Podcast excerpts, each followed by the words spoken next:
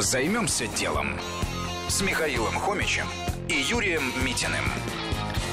Бизнес на одежде для новорожденных. Когда у основателя бизнеса Lucky Child Владимира Мамута появилась дочь, вместе с ней пришли и проблемы с подбором детской одежды. Для малыша была или дорогая импортная одежда, или дешевая и низкого качества из Китая.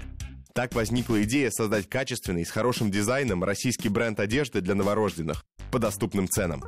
Производство открыли в Нижнем Новгороде. Сразу стали внедрять новые технологии, ведь Владимир был айтишником со стажем.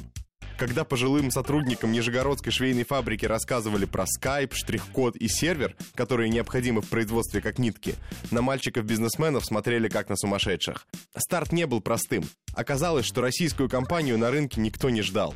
Поэтому ставку сделали на узнаваемость бренда, а для премиальности название выбрали иностранное. Открыли свои группы в социальных сетях. Сейчас в них более 100 тысяч подписчиков. Что было дальше? Упор сделали на личные продажи и налаживание хороших связей с партнерами. Устраивали тренинги, помогали с аналитикой. С боями прорывались в каждый магазин, в каждый регион, пока бренд не стал достаточно популярным. А дальше бизнесу, как ни странно, очень помог кризис.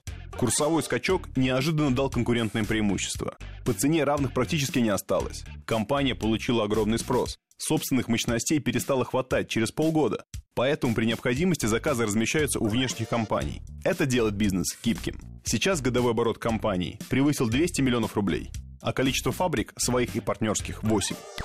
Дети – постоянный источник не только радости, но и бизнес-идей. Займемся делом. На радио Вести ФМ.